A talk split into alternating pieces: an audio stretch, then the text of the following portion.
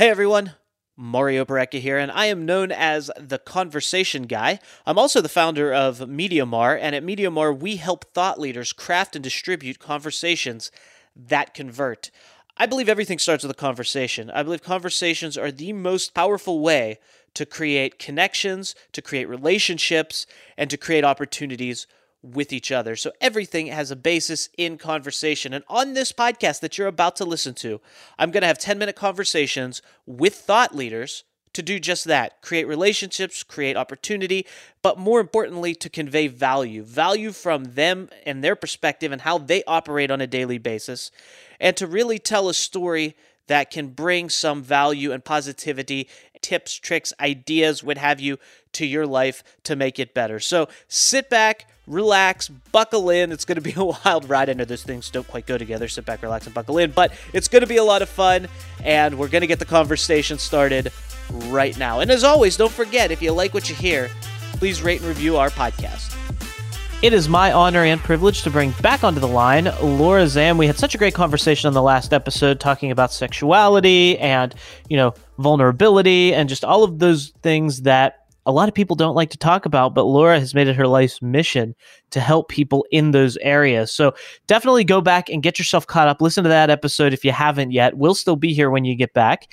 And I'm going to bring Laura back on the line for round two here in a second. She's an author, speaker, certified trauma professional, and sexuality educator whose work focuses on sexual healing and preventing violation. She's written in for the New York Times, Salon, the Huffington Post, and the Forward, as well as seven book anthologies. She also has her own book, which I highly recommend you check out and grab a copy of. Her book is titled The Pleasure Plan, and you can grab a copy of that along with connecting with her across all social media at her website. You can find her at laurazam.com. So go there, check her out. Laura, welcome back. Hey, Mario. Great to be here. It's great to have you back again. I can't wait to talk more about all of this great stuff with you. And I think the thing that I want to chat about is something that we talked about a lot in our for one of our first conversations. And you know, in, in the state of today's world, with you know the COVID thing and the election from you know 2020 and all of these things that have been happening, you know, it, I, I just I see all these memes about how bad of a year 2020 was or how different it was. Now, I don't want to go there and say that it was totally terrible because there's a lot of good things that happened in 2020 as well. But by and far, I think people have a lot of anxiety and a lot of negative emotions tied to this past year. That being said, one of the places where I absolutely don't want to have any anxiety atop of what all is happening is in the bedroom. And I know that that's something that you talk a lot about. So I'd love to go there and talk a little bit about how to avoid anxiety in the bedroom. Sure. Well, anxiety is going to come into the bedroom. So what we need, because we're anxious. Are you serious? No, I'm just kidding. well, we're anxious all day long and then we're making a transition. Mm. And so, what I recommend is that people don't put pressure on themselves to say, oh, okay, well, I've had this anxious day and now absolutely I'm just going to be in the mood immediately. I, I think many people, especially people with women's bodies, or people assigned female at birth, the people we often need some kind of, I call it a pleasure access point. It's some kind of a transitional pleasure that's going to de stress us and put us in the mood for being in the mood. Can you right? give us an example? Sure. So, what I like to do, I have a, my own ritual, and uh, I've got some uh, like little pink lights in my bedroom. And so, if I wanted relax, just generally, I mean, anytime uh, during the day or what have you, if I feel like I need a little bit of stress reduction, then I can just, you know, shut off the main light, plug in their Christmas lights, but they're pink.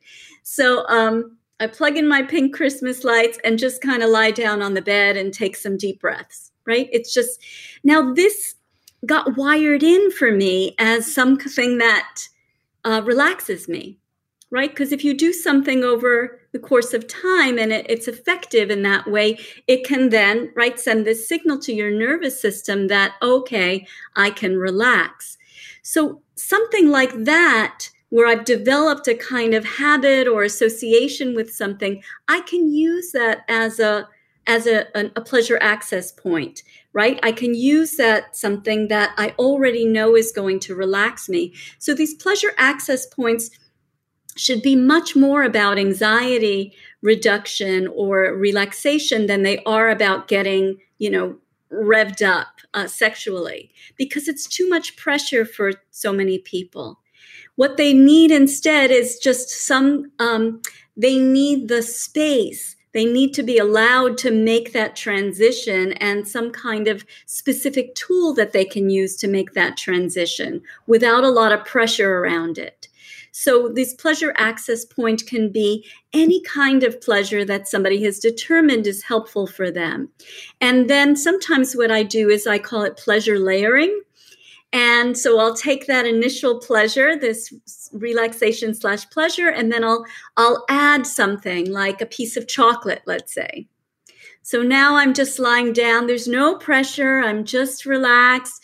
Um, or I'm relaxing and now I'm going to have a little bit of chocolate. Um, and I may have made an appointment with my husband that we're going to have a romantic time because we do schedule, and I'll get to that in a minute. But I need to slowly transition into that.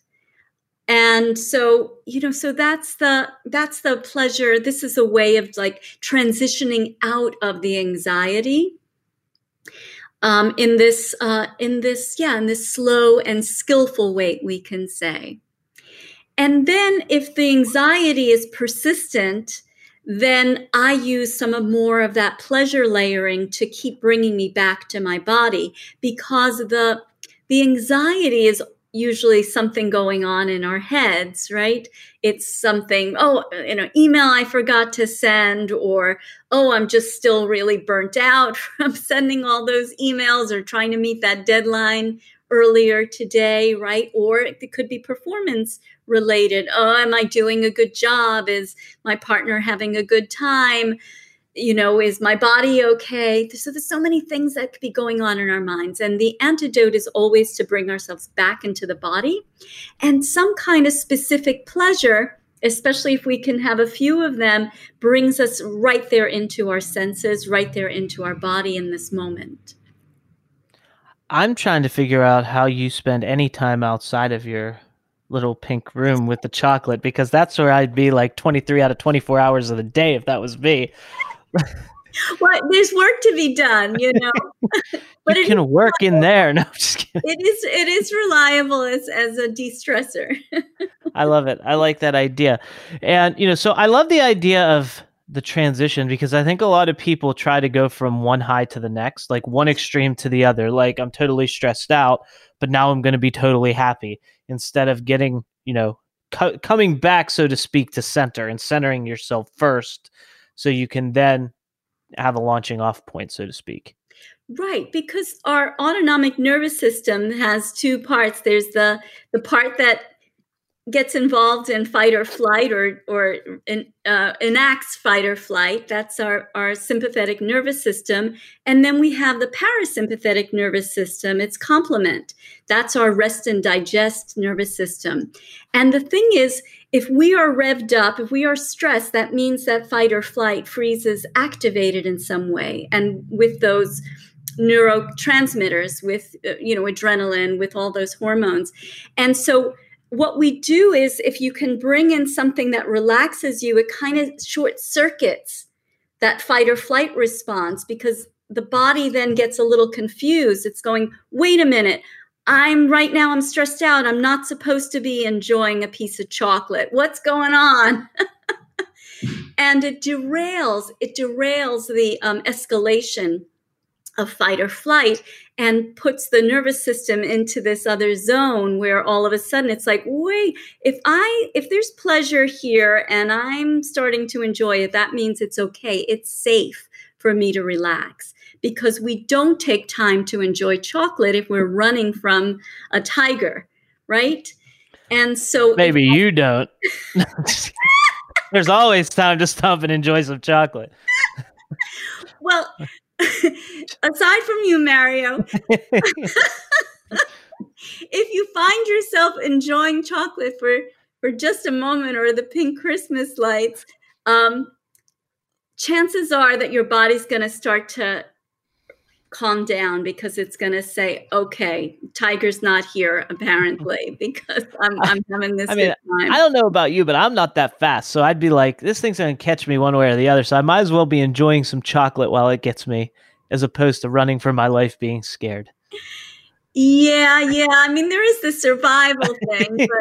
But, chocolate just fogs everything. I'm with you on that. I'm totally with you on that. But let's talk really quickly about because you mentioned this, and I do want to touch on it. That you schedule appointments with your husband to make it a yes. priority. I think that's something super interesting. Maybe you can speak to that for a minute or two. Yeah, and I, as you mentioned in my bio, I'm also a sexuality educator, and recently I became a relationship coach as well. And this is highly recommended in, in my field for a really obvious reason or a logical reason, I should say. If you don't schedule, it doesn't happen. And many people feel that the scheduling takes away from the romance of these encounters. But uh, as a lot of wise mentors of mine have pointed out, when you're dating, you actually do schedule your romance.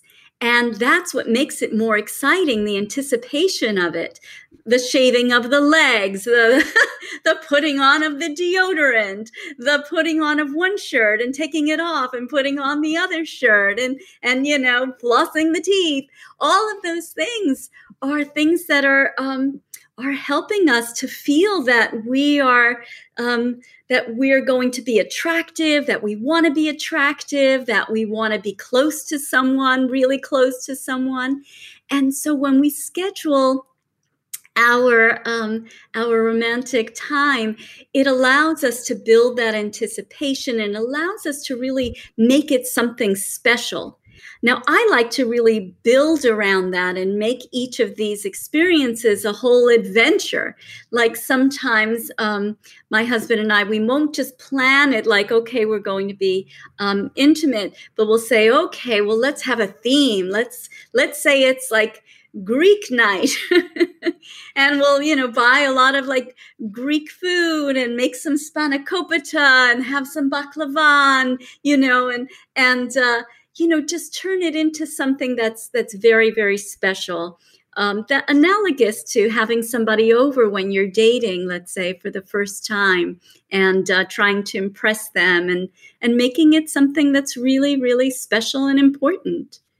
I love it. I love the ideas. I love uh, everything we talked about was such good stuff. I mean, for people to just combat anxiety in general, which in today's world, I mean, is something that I think we could all work on better and to make sure that you make yourself and your relationship a priority and real life strategies for doing so. So, Laura, thank you so much for not only on this episode, everything you shared, but on the last one as well. I want to remind people they can go to your website, laurazam.com, and grab a copy of your book titled The Pleasure Plan. They should go do that immediately.